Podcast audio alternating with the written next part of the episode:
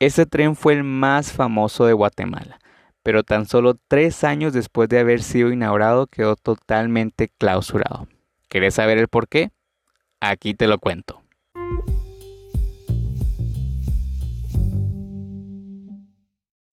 Hola muchachos, ¿qué tal? ¿Cómo están? Espero que estén muy bien. Pues bienvenidos a otro episodio más, bienvenidos a otro viernes más de podcast. Es para mí un gustazo enorme estar acá nuevamente con ustedes compartiendo otra semana más. Y bueno, en el episodio de hoy nos vamos a meter un poco a la historia de Guatemala. Vamos a conocer uno de los hechos más populares de mi país, el famosísimo ferrocarril de los Altos. Así que si ustedes son de Guatemala, seguro, seguro, seguro, seguro lo van a entender. Pero si no, no se preocupen, que aquí les voy a hablar de todo esto, ¿no? Desde, desde su historia, ¿no? Desde su planeación hasta cómo fue que este, que este popular ferrocarril llegó a su fin. Así que si les interesa conocer sobre el ferrocarril de los Altos, quédense que este episodio va a estar interesante. Y por cierto, este episodio llega a petición del papá de una amiga, así que señor Eric, he aquí su episodio. Así que bueno, para no hacer más largo el cuento, ah, por cierto, antes de que se me olvide, al final de este episodio va a haber una pregunta. Entonces, este, ahí la responde, ¿no? Que por cierto no me había dado cuenta que se podían poner preguntas. Entonces, este, pues dije, ah, bueno, pues aprovechando, va. Entonces, pues ahí al final del episodio va a haber una pregunta. Así que, bueno, como les digo, para no hacerles tan largo el cuento, pues pónganse cómodos, relájense y disfruten de este episodio. Así que, sin nada más que decirles, comencemos. El ferrocarril de los Altos. Bueno, el ferrocarril de los Altos fue el transporte ferroviario más popular de Guatemala, que funcionó entre los años de 1930 a 1933. Este fue el primer ferrocarril eléctrico en llegar a Guatemala, además eh, también de ser uno de los primeros ferrocarriles eléctricos de Latinoamérica. El ferrocarril de los Altos circuló entre los municipios de Quetzaltenango y San Felipe. Ahora bien, teniendo ya en cuenta lo que es, bueno, lo que fue este ferrocarril, ahora vámonos a la historia, al origen de, de este ferrocarril, ¿no? ¿Cuál, ¿Cuál fue la idea? ¿De dónde surgió?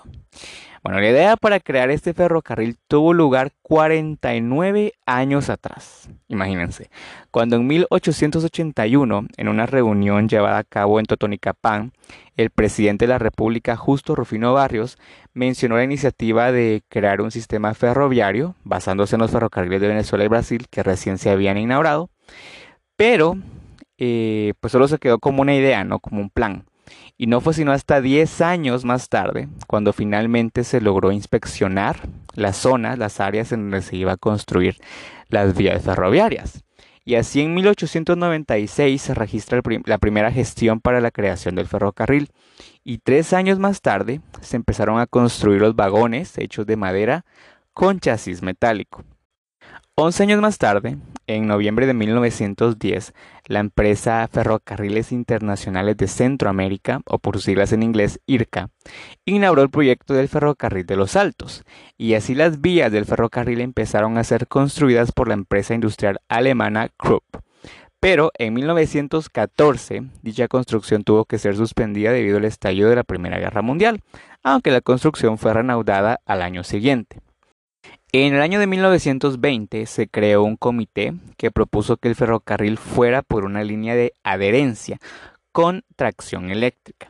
Y también en ese mismo año el presidente Carlos Herrera y Luna le pone un impuesto de 3 pesos a las bebidas alcohólicas, ¿no? Pues para financiar este, este proyecto. Eh, dos años más tarde, el 13 de julio de 1922, el presidente José María Orellana convocó una licitación para volver a retomar los trabajos del ferrocarril formalmente y de una forma más rápida, ya que era demasiado el tiempo que, se estaba llevando la construcción, ¿no? Y cómo no, o sea, ya llevan más de 40 años en la planeación de esta obra, o sea, imagínense, pues esta gente ya estaba desesperada, ¿no? Así que esto llevó a que el presidente firmara un contrato con la Compañía General de Electricidad de Alemania el 25 de septiembre de 1924. Eh, la empresa alemana también proporcionó el equipo eléctrico y además que también ayudó a la construcción del ferrocarril. Este contrato tuvo un valor de 2.5 millones de dólares en aquella época, que por cierto, en aquel entonces eh, la moneda de Guatemala, el quetzal, bueno, en ese entonces era el peso, eh, tenía el mismo valor que, el dólar, ¿no? Entonces, pues, ahí un dato curioso. Y finalmente, llega la tan esperada inauguración del ferrocarril. El ferrocarril de los Altos fue inaugurado el 30 de marzo de 1930. La inauguración, pues obviamente fue motivo de fiesta, ¿no? Se realizó el baile inaugural, se realizaron desfiles, o sea, fue, fue una fiesta total, como les digo, ¿no? Fue un acontecimiento. Además de que se mandó a componer una canción en honor a este nuevo transporte, tarea que fue hecha por el compositor quetzalteco Domingo Betancourt, quien le llamó a esta melodía de la misma forma, el ferrocarril de los altos, que aquí les dejo un pedacito.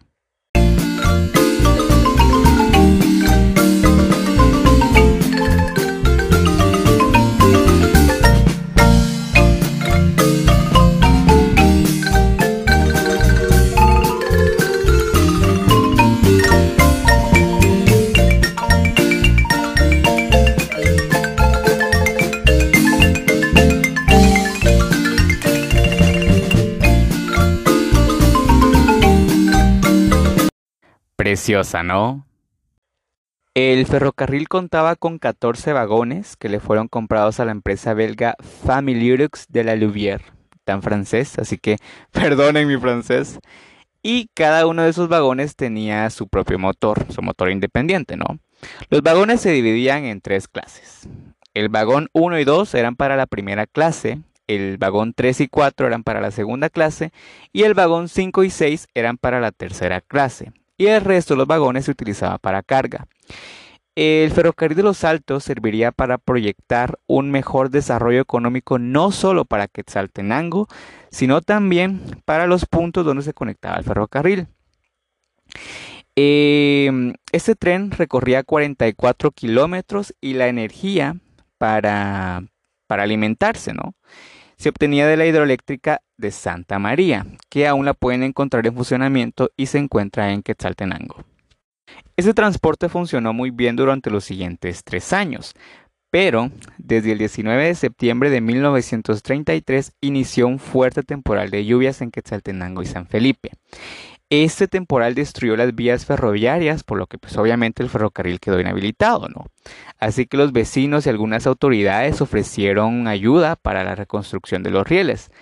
Pero eh, el entonces presidente Jorge Ubieco Castañeda se negó y ordenó que las vías no fueran construidas. Así que el 10 de noviembre de ese mismo año, el ferrocarril de los Altos, que alguna vez fuese el más famoso de Guatemala, quedó oficialmente clausurado. Esto pues obviamente fue motivo de disgusto en la población, ¿no? Porque imagínense, habían esperado tanto tiempo, o tanto tiempo planeando el, ferrocarril para que tan solo tres años eh, durara, ¿no? Y, y, no se hiciera nada más, o sea, quedara totalmente clausurado, ¿no? Y es que de hecho un año más tarde, se, pues tras varios intentos, ¿no? El alcalde de Quetzaltenango volvió a hacer otro intento para pues volver a reanudar los trabajos, ¿no? Pero el presidente también volvió a, denegar esta solicitud.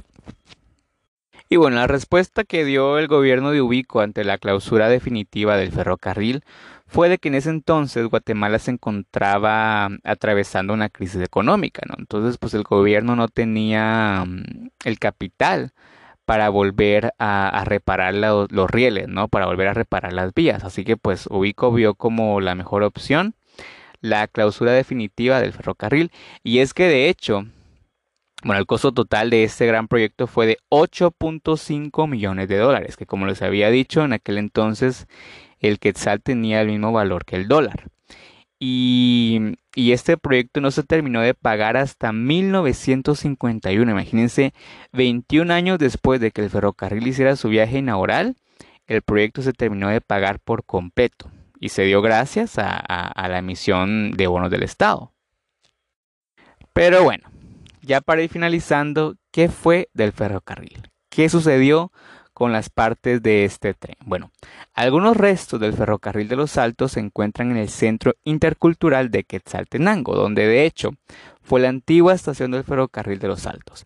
Así que ahí ustedes van a observar partes del, ferrocarril, ¿no? De rieles, eh, algunos asientos, y también tienen fotos, tienen videos, o sea, está muy bonito. Así que si ustedes van a Quetzaltenango o por si se encuentran visitando Quetzaltenango, les invito a que vayan. Se llama Centro Intercultural de Quetzaltenango y pues ahí van a tener toda la historia completa del, del ferrocarril, ¿no?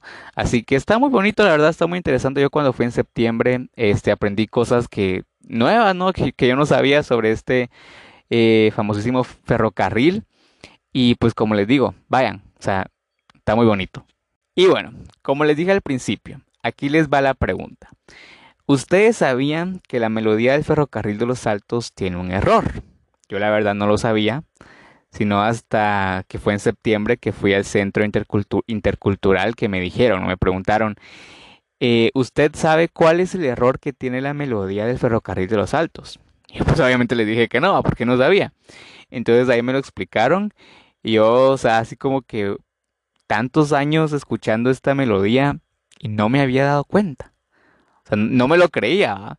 Entonces, pues acá les dejo la pregunta. Aquí les voy a poner un pedacito, bueno, los primeros 10 segundos que son la intro de la melodía. Ahí se encuentra el error. Y no importa si ustedes son de Guatemala o no, ustedes igual comenten ahí su respuesta, si encontraron el error o no. O sea, a lo mejor yo soy el único que, que no me había dado cuenta todavía, pero pues siempre se aprenden cosas nuevas, ¿no?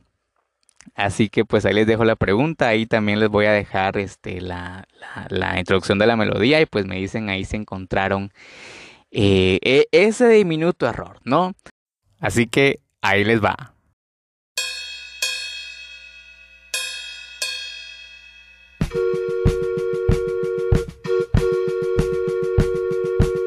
¿Lo notaron? Déjenme saber ahí en la, en la pregunta. Así que, pues bueno, ya para no hacerles tan largo el cuento, pues hasta acá el episodio de hoy. Coméntenme, cuéntenme si ya conocían la historia de este famosísimo ferrocarril. Eh, si alguna persona que no sea de Guatemala ya conocía, ¿no? También de este, de, de este famoso tren. Déjenmelo saber ahí en mis redes sociales. Recuerden que en Instagram soy como arroba hablemos podcast en Facebook como Hablemos de la Geografía de la Historia y en Twitter como arroba Hablemos GEH. También en mis redes personales, en Instagram soy como arroba Leonardo Chinda, ese Chinda se escribe con CH, Chinda, y eh, también en Twitter estoy como arroba Leonardo Chinda. Entonces, este, déjenme saber ahí sus opiniones, si tienen alguna pregunta, yo con mucho gusto les estoy respondiendo.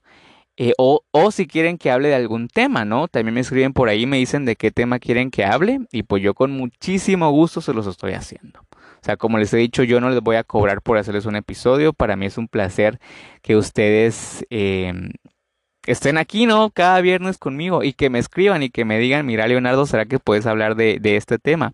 Yo, como les digo, con, con, con todo el gusto, con todo el placer del mundo, se los estoy haciendo, ¿no? Entonces, este, no tengan pena, ustedes escríbanme ahí de qué quieren que hable y yo pues les estoy haciendo el episodio.